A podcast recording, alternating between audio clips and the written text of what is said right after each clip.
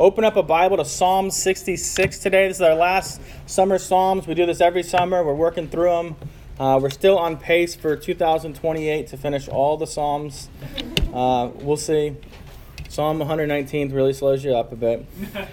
Uh, so as we're getting here, this this psalm is is this command to praise God, and it has this telephoto lens kind of zoom component to it in the sense have you ever seen those videos that show the earth from outer space and then it starts zooming in and you can see like an entire nation and then it zooms in further until there's just one person looking up at the camera because somehow they knew it was coming? Uh, i don't know but it's it's kind of that idea is the process of this psalm as we work our way through it. And and just to give you a better picture of that here's the outline that i did not get in the bulletin. Uh, verses 1 through 7 God of all. That's the wide angle, see the entire earth, right? It's a call for people everywhere to praise God. And then verses 8 through 12, that's the zoom in to the nation level, particularly uh, in terms of the psalm looking at Israel, God's people at the time. Uh, and here the command then is the, this narrower group of God's people. And then verses 13 through 20, God of one. And, and the idea here is it focuses in on this individual's worship of God. Uh, and, and, so we're going to read the passage in those three sections so we can keep it real fresh in our mind before we get to it. So, uh, beginning with the first seven verses. If you will, follow along with me uh, as I read. Shout for joy to God, all the earth. Sing the glory of his name. Give to him glorious praise. Say to God, How awesome are your deeds! So great is your power that your enemies come cringing to you. All the earth worships you and sings praises to you. They sing praises to your name. Come and see what God has done. He is awesome in his deeds towards the children of man. He turned the sea into dry land. They passed through the river on foot.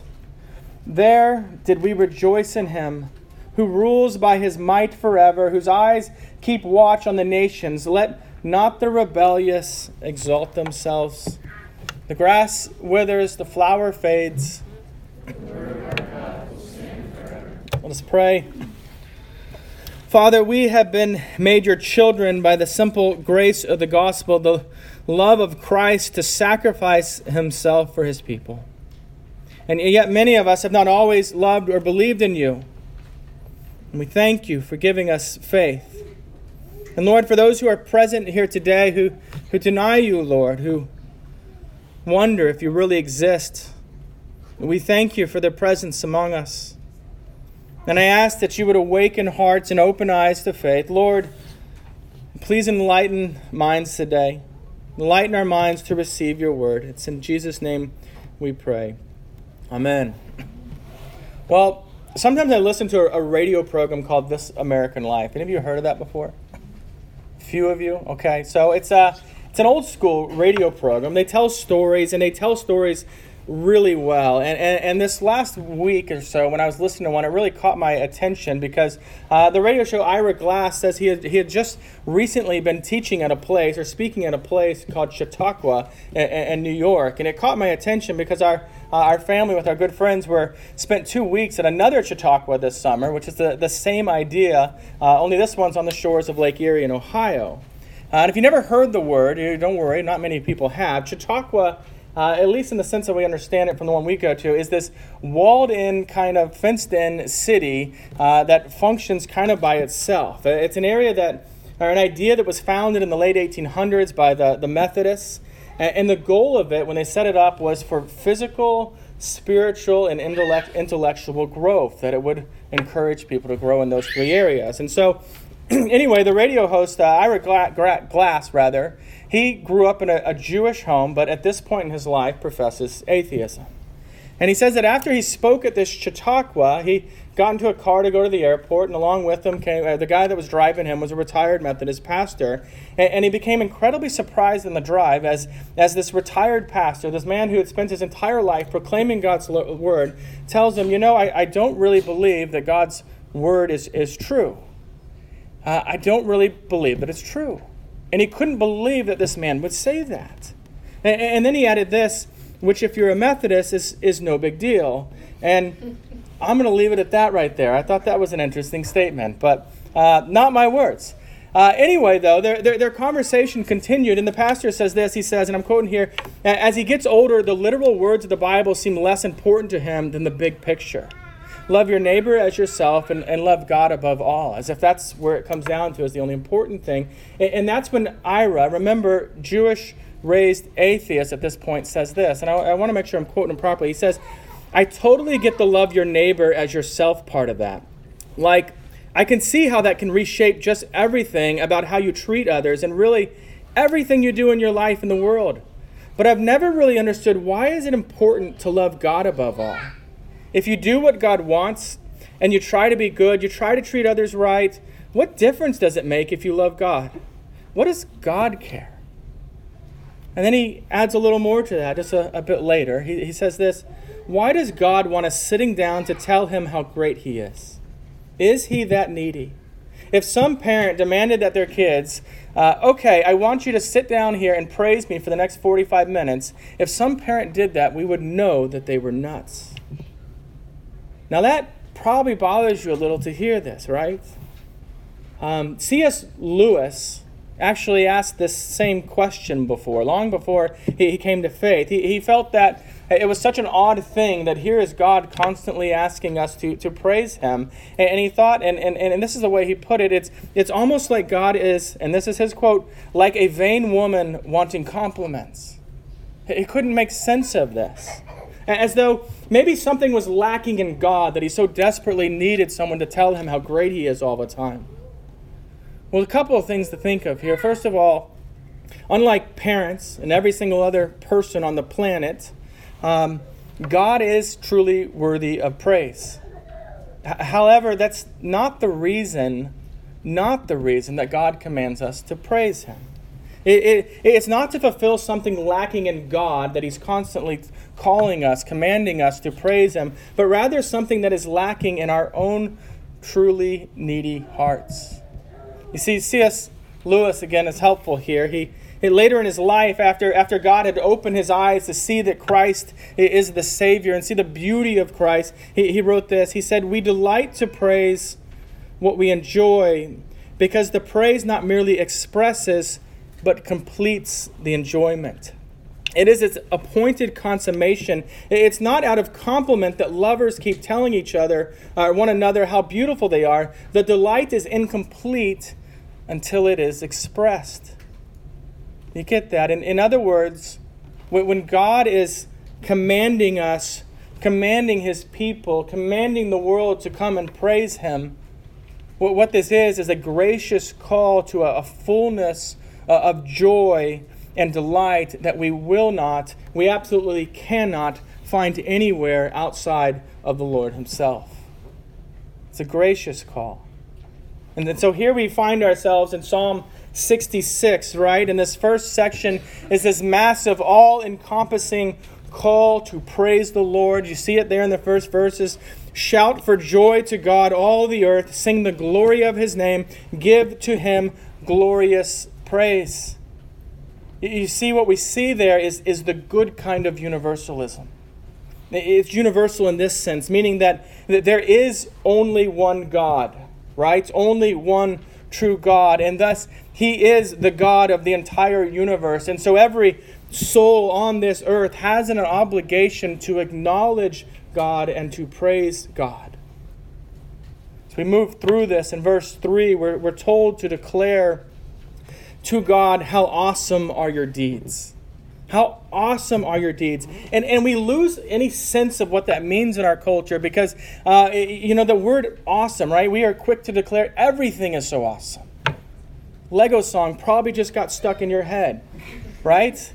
That, that's the way it is, though, and it suddenly means pretty much nothing. Such that, you know, we, we've watered it down so much you can hardly recognize that it even means something. See, the, the word awesome means to inspire awe.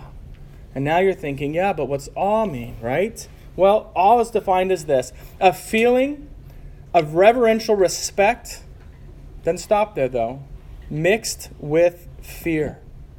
When you get deep down to that Hebrew word, it's that idea of fear. It's, it is standing before a lion, and there is no fence between you and him. It, it's, it's, being in the room and, and gazing at the button that launches the nuclear bomb, it, it's that deep sense of, of, the holiness of God where, where you truly begin to understand the holiness of God and, and His very real presence. That, that's this idea of, of God's awesomeness. Tim Keller has also said there, has said this. He said there's there's nothing more evangelistic than glorious worship. He's speaking in human terms here. But, but uh, how you praise the Lord with words and, and a life devoted to God, don't just think corporate worship singing, but what your worship looks like is a light in this dark world. And, and that's the idea that he's getting at here in verse 5, where we read this Come and see what God has done Come and see what God has done. He, he means what God has done in this sense among the, the covenant community, is what he's talking about. It's a corporate nature here. He, he tells us of God's miraculous deliverance. You can see it there, right, in the, in the text. Uh, the, the Egyptian slavery as the way that God brought them across the Red Sea. And later, God leading them into the promised land across the Jordan River on dry land. These are some of the greatest stories in Israel's histories of look at the amazing thing God has done for us. You know, we too can share stories of the awesome deeds that, that God has done among us. Um, and talk about uh, a, a, flat tire. Uh, the very first month we were here on my bike and the frustration of it ended up a relationship with a man who ended up finding us the first place that we were worshiping in as we both were at the, at the bike shop way too early for it to be open. Um, we, we can talk about how, how, how the Lord returned Nicola to Kansas for college after years of learning the piano in, in, a way that we didn't know was even possible. We were able to start corporate worship as a covenant community long before we ever thought possible. Uh, we, we could show you photos of Sam's car wreck. Was it last year or the year before? And, and then show you Sam sitting here today. Well, what an awesome work of the Lord among us. We, we could tell of, uh, uh, of God bringing Jeff Shore from atheism to joyous faith in Christ. We can tell stories like that. You see, the Lord has worked in our lives, He's worked among us. And, and so let us invite others, you know, come and see what the Lord has done among us. So we're going to move on then. We're going to move to the second section. I hope you've got your Bible somewhere close. You can read along. Uh, we're going to begin in verse 8 here and just follow along. It says, Bless our Lord, O peoples. Let the sound of his praise be heard, who has kept our soul among the living and has not let our feet slip. For you, O God, have tested us. You have tried us as silver is tried. You brought us into the net. You laid a crushing burden on our backs. You let men ride over our heads. We went through fire and through water, yet you have brought us out to a place of abundance. First of all, you catch that massive amount of first person plural pronouns throughout there. Uh, ten times in those eight little verses there, you see the word our, us, we. He, he's speaking in a, a communal way. And in other words, it's not just the, the God of the world, but He is our God. We, we are part of this, right? The, the general idea here then is that, that God, uh, of what's going on in here, is, is that God has recently rescued this community, these people, from something. And, and that's why in verse 9 they acknowledge even the breath of their lungs at this moment, that's a reason to praise God. In fact, if you're here this morning, breath in your lungs is the only reason you need to, to have a reason to praise the Lord. But you have many, many more reasons. Verse, verses 10 through 12 then paint this picture of God having tested them and having tried him, or tried them, rather. And they compare the experience here, right? These are not really good things you're saying to being um, like fish caught in a net, to being trampled underfoot, to God taking them through fire and water. And in other words, this has been a very difficult time. They have gone through much pain, much suffering, much thing, many things they surely would rather have not have gone through. And yet, the Lord had a purpose. And that's the idea of being tried as silver is tried. You've likely heard this before, but the way that silver gets refined is, is by heating it up until it becomes melted. And then all the other stuff that's not silver rises to the top and can be pushed off. And the end result then is, is pure silver. In other words, what we're seeing here is that these trials are to purify the, the people of Israel. It's ultimately for their good, even though it's a very difficult experience. And these trials also conclude in what verse, verse 12 refers to as a place of abundance. It's a reference to Canaan, it's a, a reference to the promised land. See, that's not unlike our own lives in the sense of, of trials today have, have purpose in our life. And we know that whatever pain we may experience, ultimately, in the end, our story, if our faith is in Christ, our, our, our, our story ends with our Savior of being among our Savior in His eternal kingdom. Um, let's look at our last section. In case you're thinking this will be the shortest sermon ever, I'll tell you ahead of time. We're going to spend a little more time here. Um, because here the nations uh, and the praise of the congregation just fades away. And as James Boice puts it, he, he put it like this He said, The individual psalmist himself remains standing alone on the stage. You see, here this focus uh, of worship now is, is on the individual and what worship looks like for the individual. And, and this individual is going to speak twice here. First, first he speaks to God himself. And, and secondly, he widens it to the individual speaking to anyone who will listen among him. And we're going to look at those in two little sections. So, first, for, starting in verse 13, he says this uh, speaking to God I will come into your house with burnt offerings I will perform my vows to you. That which, that which my lips uttered and my mouth promised when I was in trouble. I will offer to you burnt offerings of fattened animals, with the smoke of the sacrifice of rams. I will make an offering of bulls and goats. So you got to understand burnt offerings. This is a unique sort of thing, this, this burnt offerings.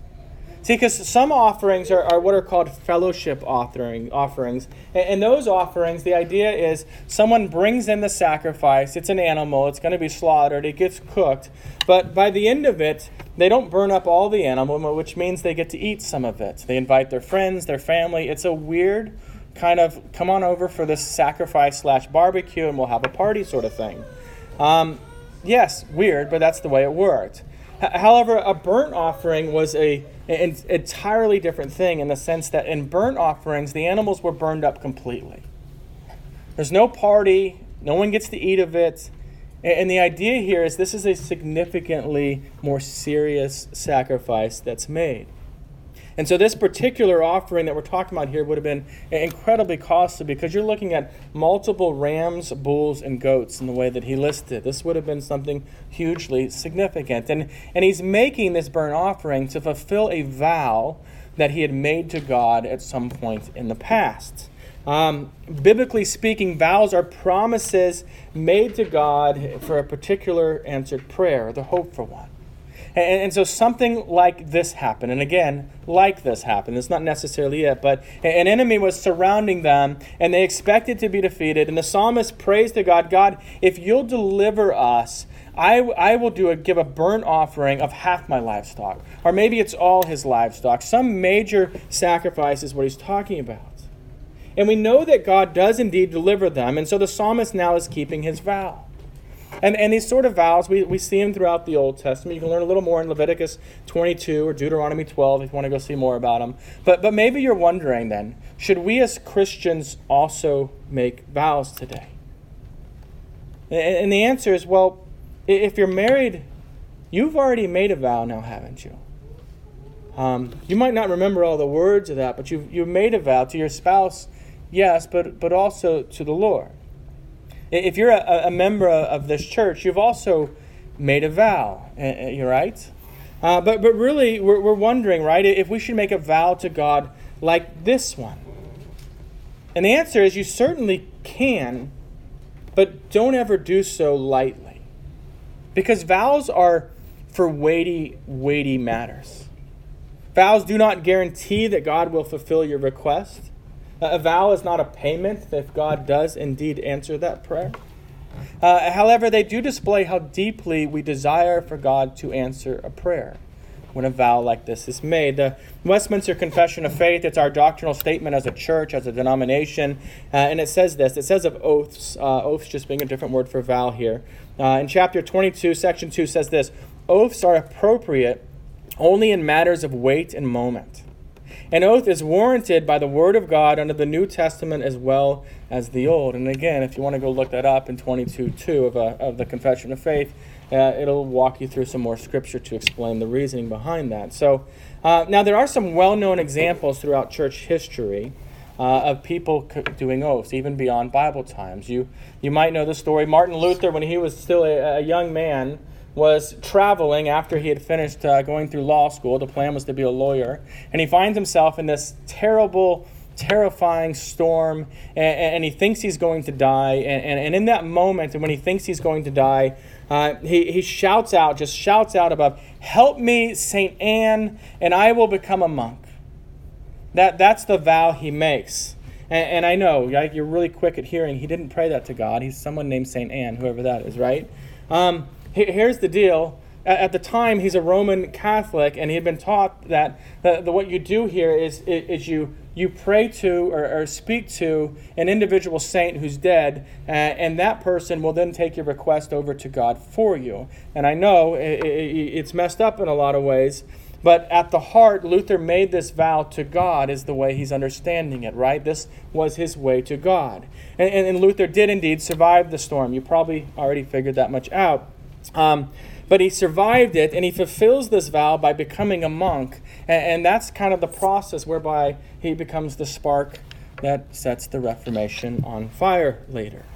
Uh, another example, I, I, just remember this from years ago, a, a sermon by John Piper, where he was terrified of public speaking, and I can relate to that. Um, when I was first had to stand up in front of people, I was terrified. And so the story always stuck with me. But in college, uh, he was asked to say a one minute prayer at the beginning of chapel, and, and he thought he was just going to die from being asked to do this. And, and he says he, he prayed a prayer to God Lord, you know, God, if, if you'll get me through this one minute, I will never turn down another speaking engagement out of fear the rest of my life. And he says he's, he's done it. And, and it just shows you the weight of the fear that he had in that moment. Uh, but you, you, you, hear these, and, and I just want to remind you one last time vows must be kept.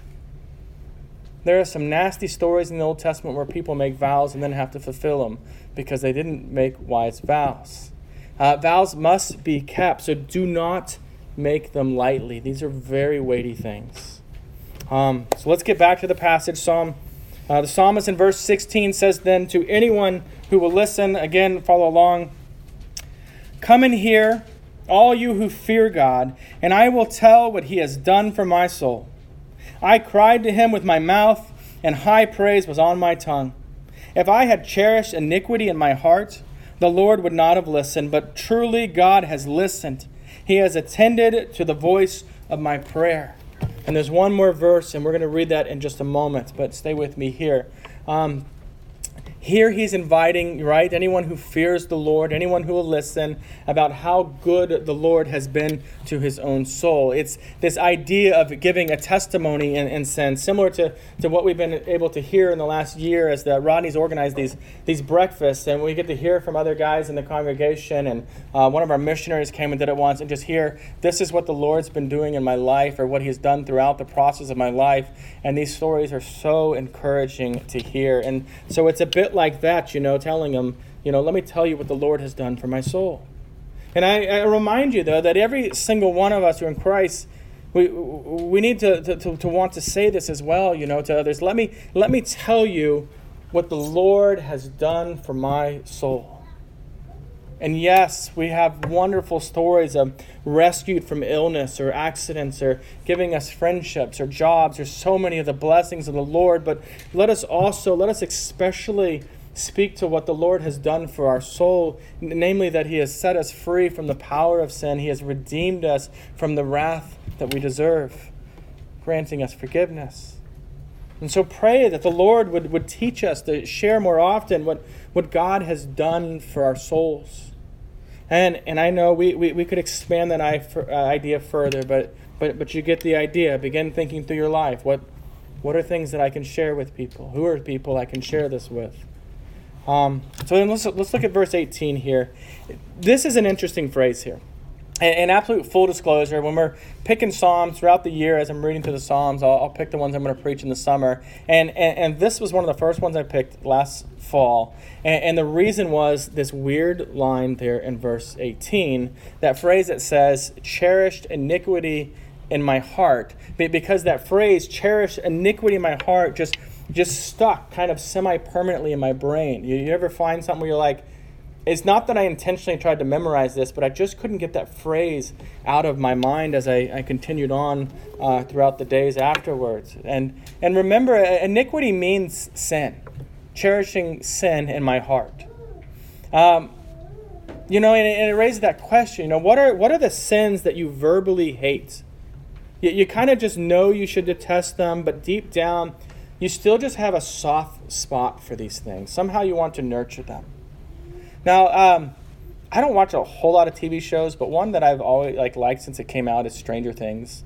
I'm not necessarily recommending it to you because it is a, a scary show in a lot of way. But now there's this one scene, and I'm not ruining anything. You've had a couple years to have seen this if you are one of those people that are behind on it and watching it. Um, but there's this character, and you kind of know there's this there's this monster in in the show, and, and as one season begins, the monster there's a little baby version of the monster, and it's cute and it's this nice little polywog, and this one character finds it, and he thinks, It's wonderful. This is my pet. I love him so much. And, and I can't help but kind of seeing that as, as this sin, because as the story goes on, his, his friends begin to recognize that's a monster you have there. And, and, and, so he kind of pretends like he doesn't have it, doesn't know where it is, and, and, yet he begins to care for this monster, feeding it and caring for it. Eventually, it eats his cat, and, and it starts to just become the monster you always knew it was going to be. And, yet, all the while, though, here, here he's been just cherishing this monster and, and hiding it from others. And in this sense, uh, you know, it's, it, it's like us, right? When we cherish a particular sin. And there's this idea that, that that you know we need to just lay our hearts bare before the Lord and ask, Lord, what what sin in my life am I cherishing? What what sin that is a monster right now but's going to grow into some big massive monster in my life. And these are the sins that, you know, you, you might like repent of verbally. You know they're wrong, you feel guilty, but you have no intention of, of really mortifying, no intention really stopping or killing, destroying, getting rid of this sin. Some of the more likely candidates uh, of cherished sins are things like pornography or, or gossip or just complaining. You, you, you know, you probably said the phrase, I'm going to stop complaining but let me just tell you one more thing. That's a cherished sin at that moment, right? Or, or maybe it's just long standing bitterness at someone. I know I shouldn't be bitter, but I am. Uh, you know, it, it's kind of this I, am making a place for this because I can justify it. Uh, maybe it's some form of stealing stuff. I, I used to have a, a program for illegally downloading movies and TV shows. Uh, I justified it in my mind in a hundred different ways that it was easier to find things this way, that I wasn't really stealing anything, and so many other ways. But deep down, I knew that it was wrong. And it was something that I kept telling myself, okay, I'm not going to download any other movies from this. But, but then I would keep that program on my computer, right? You know, just in case. What? It, it, you know, absolutely cherishing sin in my heart. And so the day that I, I finally deleted the program was the day that I, I, I really stopped cherishing it and, and instead mortified that particular sin. See, if you're, you're struggling with cherishing sin in, in your heart, you, you might want to take a moment and remind yourself no matter how much it might appeal, no matter how much like the, the cute little polywog it might look like, um, if you're not seeing it, that makes no sense to you. But uh, you know, understand this that sin caused the fall. The world is a mess with disease and hatred and brokenness and death because sin entered the world. And sin wants to bring ruin to your soul. You don't, you don't protect it, you do not cherish it. Rather, trust that the power of the Holy Spirit through the power of the Holy Spirit, it can be brought to light, it can be put to death. There's one more thing I, I want us to see in this passage, and then we'll be done. I know we're going a little long today. That this passage ends with what's called a, a syllogism. Uh, simply put, a syllogism is um, a form of reasoning, right? Uh, I was a philosophy major, so instead of taking real math, like I know there's a bunch of you math majors, I took logic. Um, right? Not real math. That's what I've been told. It is real math? Yes. Yes. Okay. so my real math uh, reasoning here then consists of a. Uh, uh, the, the, syllogism consists of this a, a first true statement, right? One true statement, a second true statement, and then a clear conclusion from those two statements. For example, uh, people who love chemistry are odd. True statement, right?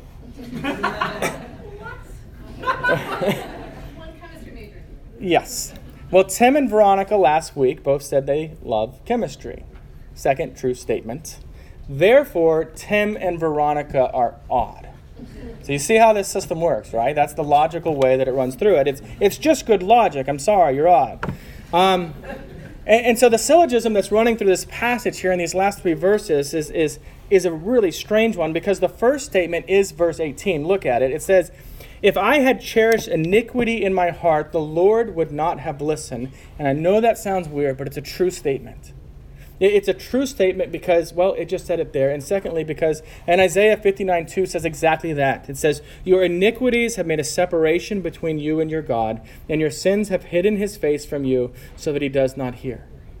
And then in the New Testament, the blind man that Jesus healed in 931, he's talking to the Pharisees and they're in this argument, and, he, and he's reminding the Pharisees of some general truth from Scripture in his argument. He says, We know that God does not listen to sinners.